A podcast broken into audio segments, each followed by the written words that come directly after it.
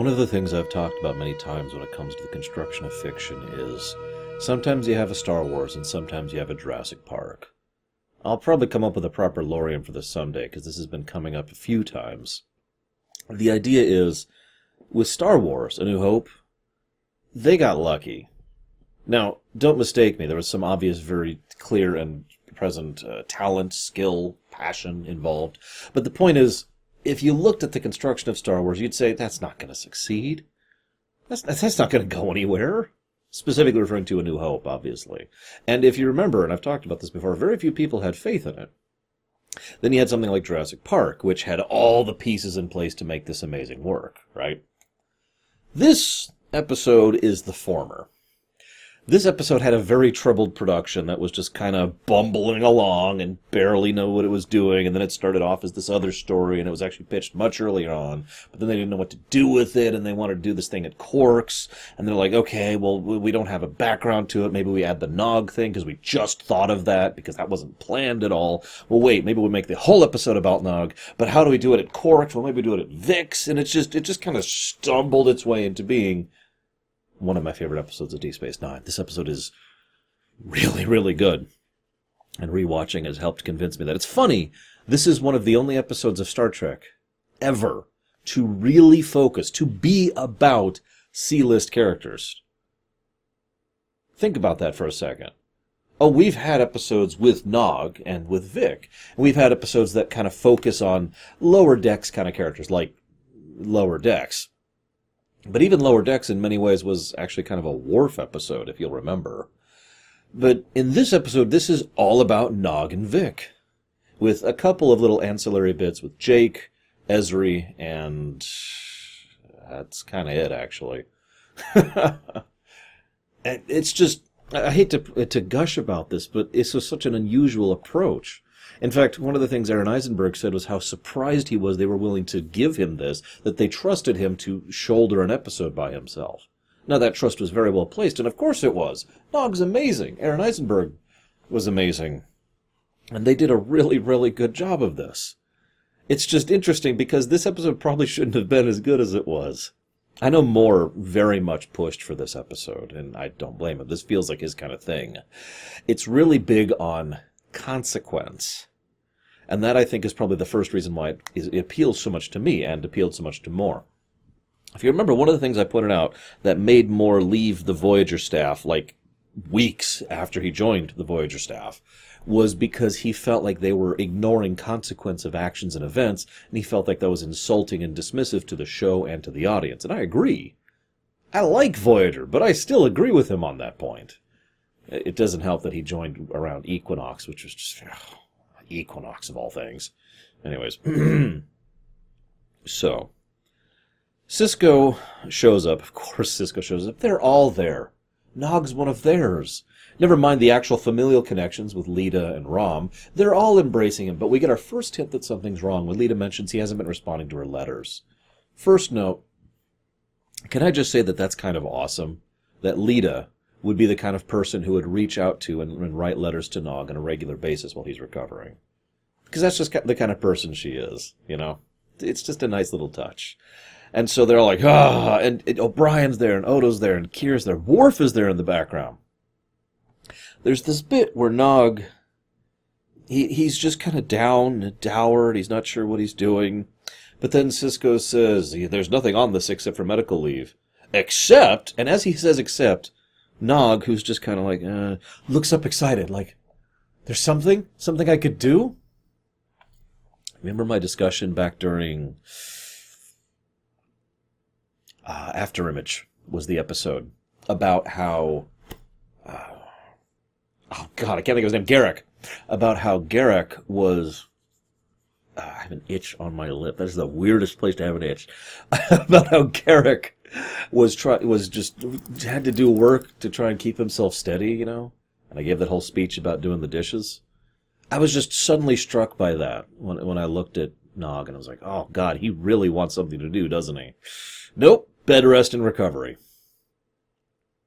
Yay. Understandable. Nog is not fit for duty. I, I mean, I don't mean that to be unkind, but he is not fit for duty. So any kind of real work, nah.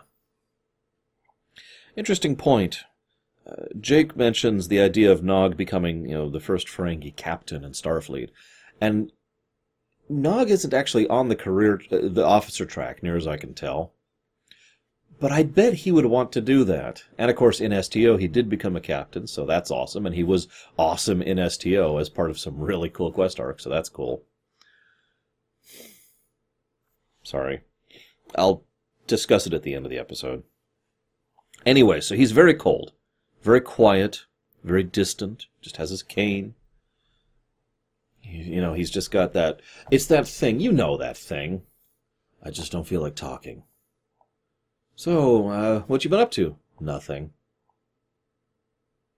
When someone is just, in terms of tone and body posture and, and everything they're doing, they're just shutting down any attempt at real communication, right? So he's just kung-ing Ezri and everyone else. And, uh, I have to say something. So he mentions how sick he is of talking about his feelings, which means uh, they mention that he has had people talking to him and diagnosing him for the better part of weeks. I think it was three weeks, I believe, is the amount of time they mentioned. Better part of a month. I don't have a lot of faith in Starfleet security, but I have a lot of faith in Starfleet medical, and I am astonished that their medical department is this incompetent as to not figure out what the hell's going on here.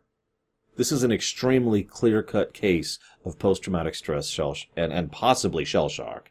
I know the former. I'm pretty sure of the latter. This is someone who is going through some stuff, and everything we hear about how they treated him was was like they were first year med students. For God's sakes, I mean, really?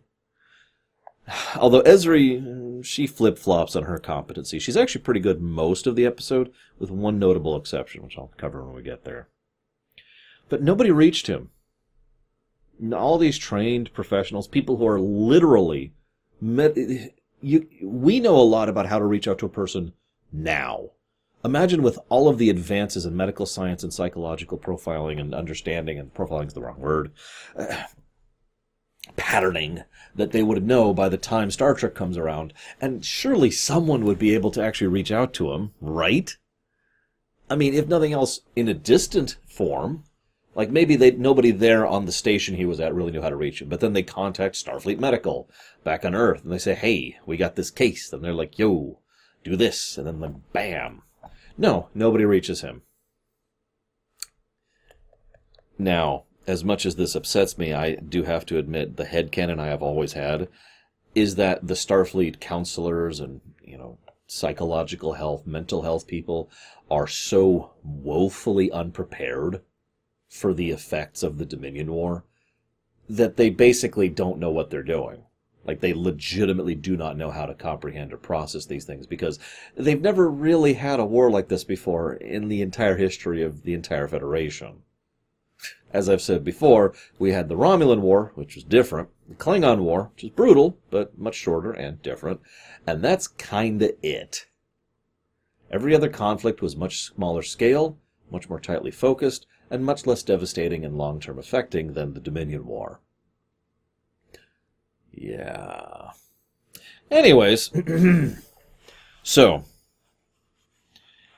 he starts playing the song over and over and over again.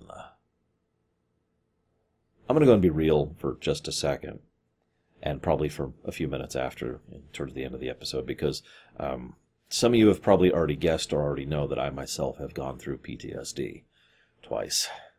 And as a direct consequence of that, I see a lot of the things that Nog does, and I just find myself nodding. There's a song. I still know the song. I'm not going to tell you because you're just going to make fun of me. It's a stupid song. Okay, I'll tell you. It's the Fortress song from New Super Mario Bros. Wii. Dun dun dun dun dun dun dun dun dun dun dun dun. It's just it's stuck in there.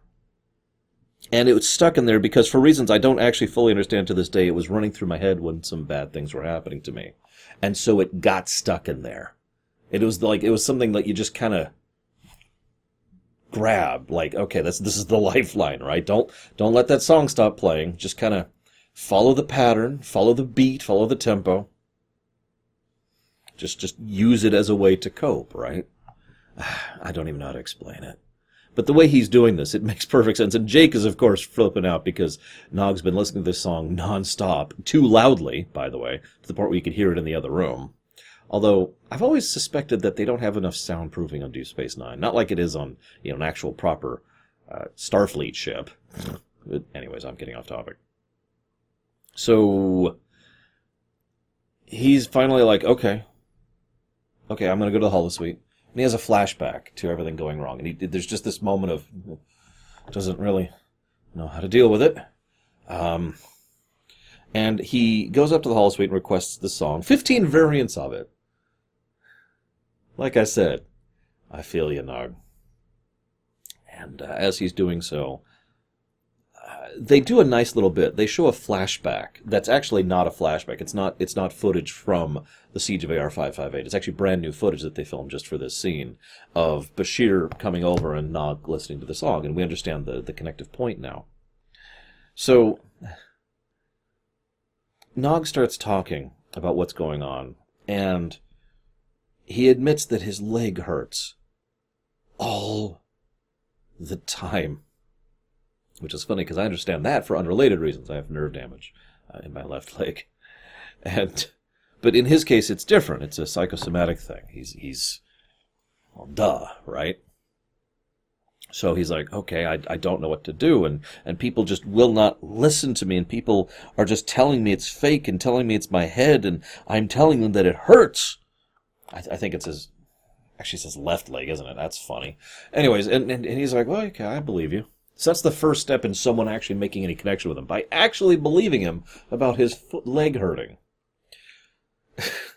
so he decides to live in the holosuite.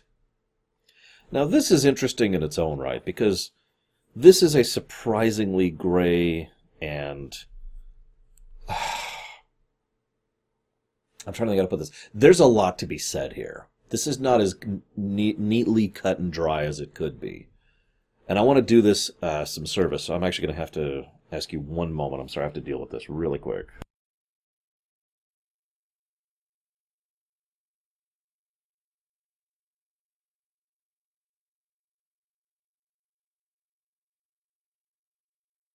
Sorry about that.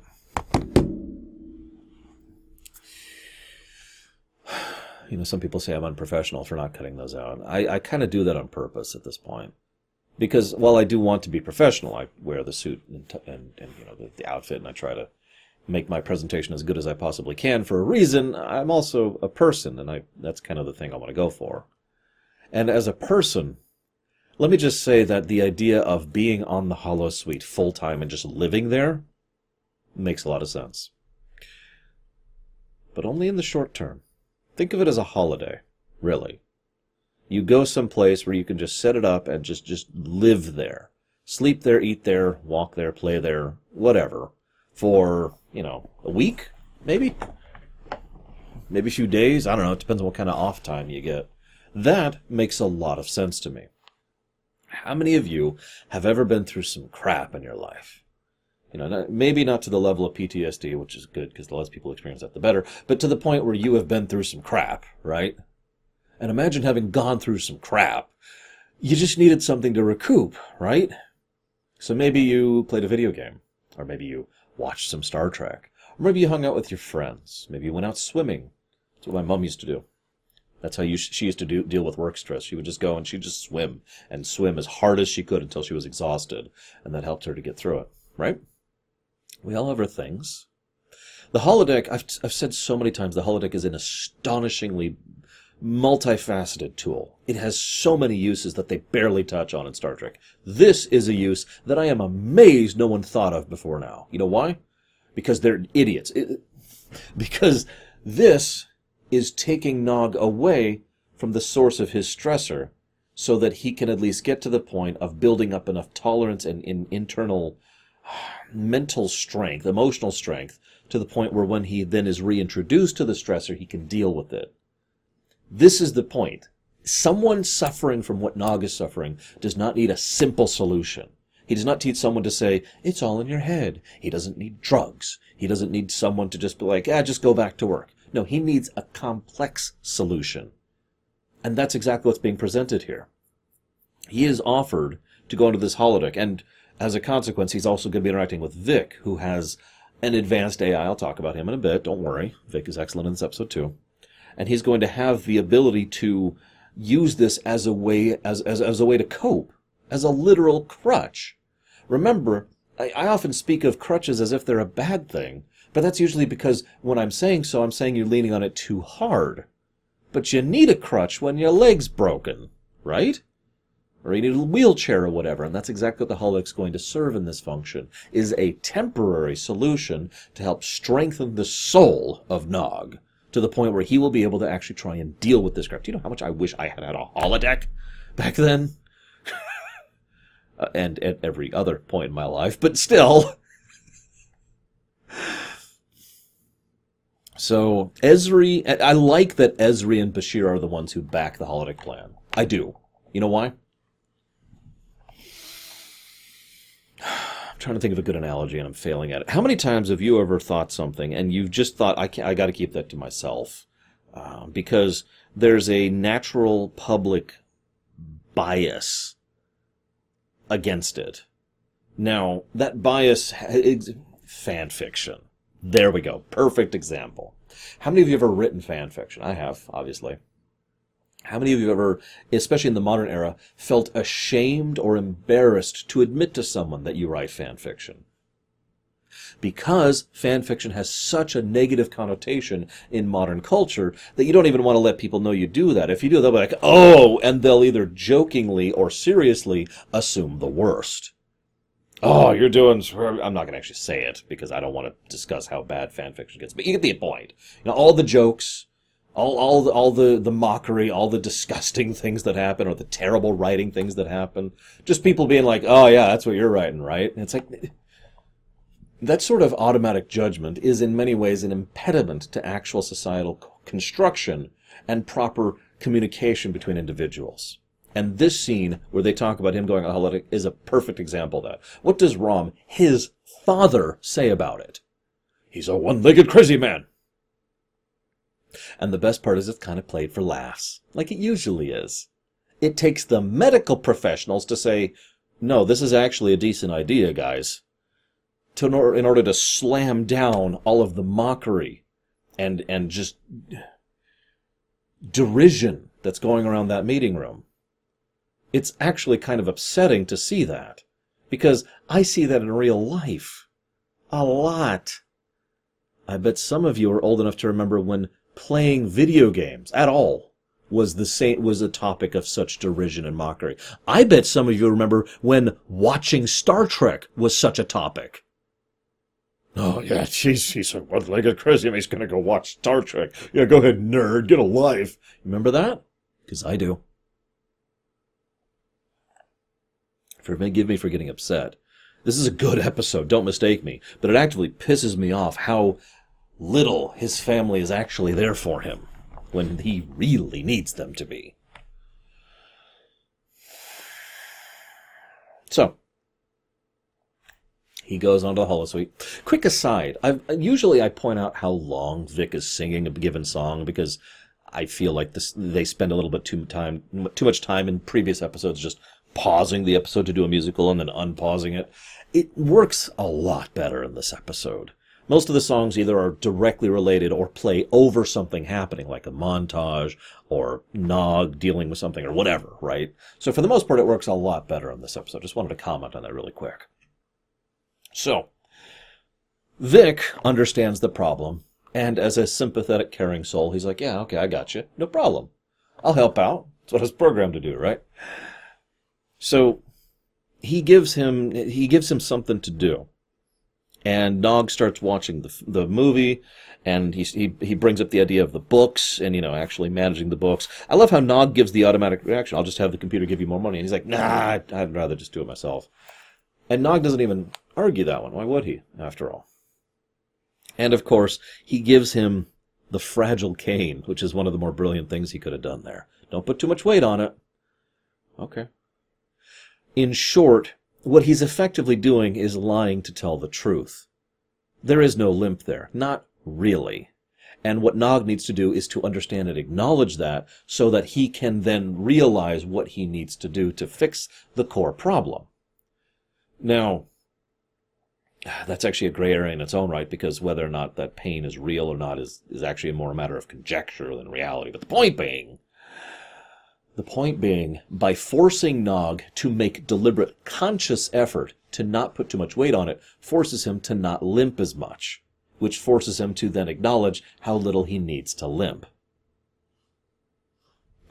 So, then Jake comes in with Neshra or whatever his name is. I forget her name. Forgive me. His date, nice Bajoran girl, and Nog what we see is Nog has been very cold and quiet and distant to everyone, except Vic. He's much more, well, he's much more Nog around Vic. But then Jake and her come in, and she, she hits all the wrong buttons without ever meaning to. She is basically completely innocent here, and innocently provokes him in exactly the wrong way. This then leads to Jake standing up for his date, with good reason, I might add, which leads to Nog then physically attacking Jake. This is how far gone Nog has gotten. Now, thank God that the Federation is a little bit more understanding about these kind of things than real life. I guarantee you, someone who's going through some crap, especially a military veteran who's going through PTSD who ends up assaulting someone in a public place like that, they're not going to get the help they need. They're going to be locked up. Thankfully, the Federation is a little bit better about at least that one thing. Thank God. I'm sorry, I have a very, very poor opinion of how mental illnesses are treated, at least here in the States in the modern era. Please forgive me it's been a topic of some interest to me for many years, uh, mostly because of my aunt and one of my girlfriends. Actually, she was in uh, her her career path was taking care of people with mental disabilities, and so as a natural consequence, I kind of got into the field and I discovered just how bad it is. oh, jeez. Don't look into it if you ever want to stay non-depressed. Good God. I'm sorry. I'm segueing, and I'm segueing because it's kind of hard to talk about this. Because he's thrown out of the club. And when Vic comes in later, he is much more relaxed to Vic. Again, naturally, smoothly. I'm, a, I'm sorry, I'm sorry. So then we have our first real montage. And Vic comments on how unusual it is that he feels tired. What then happens is a long period of time. I don't remember if they say exactly how long, but it is quite a while with him staying in the casino working working in the casino and and being a member of the of uh, not the casino, excuse me, the club. They haven't built the casino. Designing the casino, running the books, all this fun stuff. Ezri makes a piss poor attempt at trying to insist that he has to leave. It's the one time where Ezri does something wrong, incorrect, excuse me, in this episode. So the title song plays over the montage. I pointed that out. And there's this actually really nice bit. I noticed, and I wrote down in my notes that he's not really using the cane. In fact, I wrote barely use cane is what I wrote because I do shorthand. And uh, what's funny is the episode calls attention to it. Ezri comes in and she sees him, and then the camera zooms in on his legs and the lack of cane, and then she's like, okay, and then she leaves. Just on the off chance you missed it. Nice little touch there. And later on, Rom and Leeta come in, and he is much better around them. But, well, this gets into the problem. See, the point of a crutch is you use it when you need it and you stop when you don't. This is when the episode pushes past recovery into, um, I guess lapsing is really the word here, but dependence is really what I mean. At this point, Nog no longer needs the cane any more than he needs the holodeck, because he has pushed past his initial issues those initial problems that were preventing him from even addressing the problem. Right? Again, pull back, recover, push forward. So, the best way this is explained is the scene where Rom and Leeta come in to meet him. And they're just there to say hi. And Rom's, Rom's all excited. He got a promotion and, and Nog's like, oh yeah, we should throw a party. Naturally, Nog assumes they're on the holodeck. And by in the holodeck, I mean in the club. You'll notice Nog at no point really treats it as if it's a program or a game anymore. He has officially immersed himself too far. And that's the important part. Going too far. If you play video games, or watch Star Trek, or go swimming to recover, that's fine. It's when you do it too much. It's when you go too far. That's when things get problematic. And to be perfectly blunt, I think at least part of the social bias issues that come around with certain things, like Star Trek and video games, tend to happen because of the people who go too far. Because naturally, those are the ones who get the news attention. Those are the ones who get plastered all over the place on media reports or on newspapers back when those existed. right? So, Nog naturally acts as if the club's a real place. He even says goodbye to his parents, who parent and step parent, but really his parents, who he hasn't seen in a while, because a high roller just came in and I got to go deal with that. Think about that. So Ezri then comes in and proves that yes, she does actually deserve her degree by, well, if we're being honest, too overtly, but making Vic realize what's going on here. Because Vic has been so swept up into it that it's never occurred to him. After all, Vic has become sentient and sapient. Told you I'd talk about this later. Remember that? I brought it up. I argued that Vic was not sentient and sapient. The reason why was because he didn't have two of the elements necessary to, to have droid effect fully taken to place. But now, now he's been interacting with Nog and the rest of the crew, and he has been running constantly for days or weeks or months or however long it is. It's, it's a while. He's been running for a while, nonstop. Now he has what it takes to have droid effect start to kick in. Not as much as the Doctor, who I have argued several times didn't actually have droid effect. Basically, the Doctor, in my opinion, over on Voyager, wasn't fully sentient and sapient at the beginning. He developed into that, in my opinion. But this is now the beginning of Vic being able to develop into that.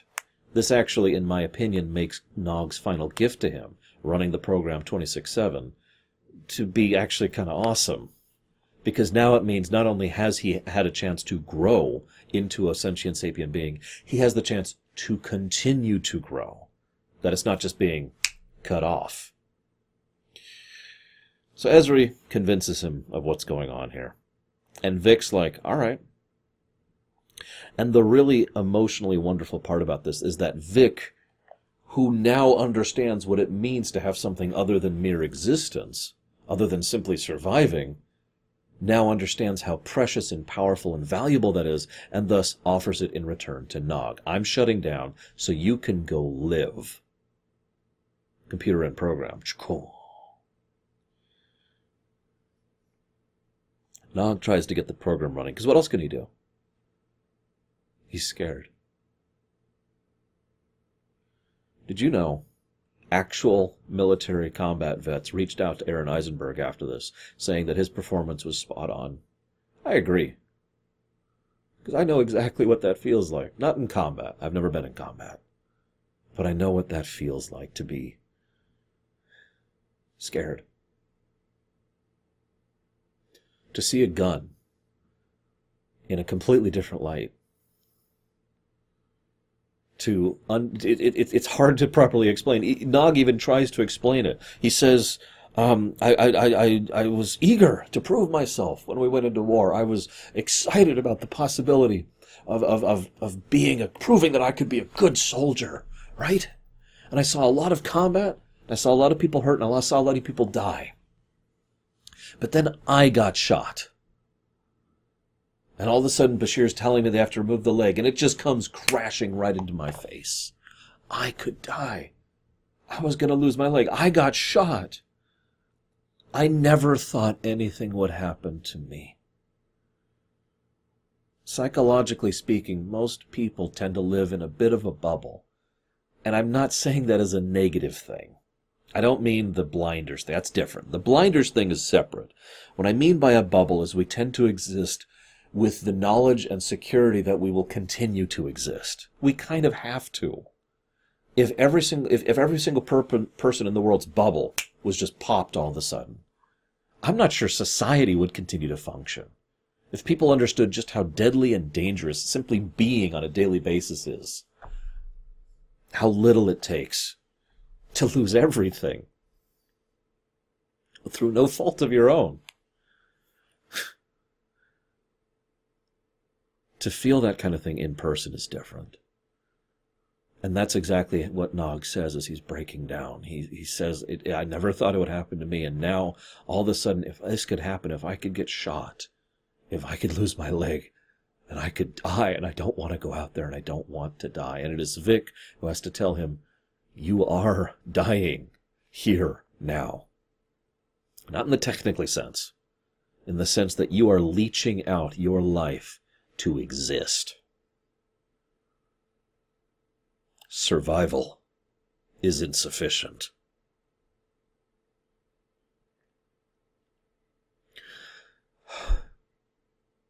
I'm sorry, this is hitting me especially hard, not just because of what I've th- been through. I said I'd mention something at the end here. The day I'm recording this, I found out that Aron Eisenberg died. That was my morning.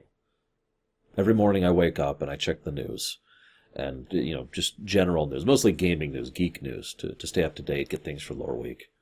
And I found out this morning that Aron Eisenberg died.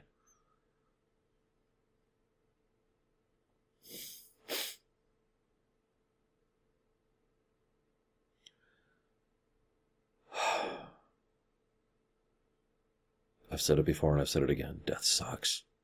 Whatever else you add at the end of it, death sucks. So if you'll forgive me, I would like to uh, end this particular rumination in a moment of silence.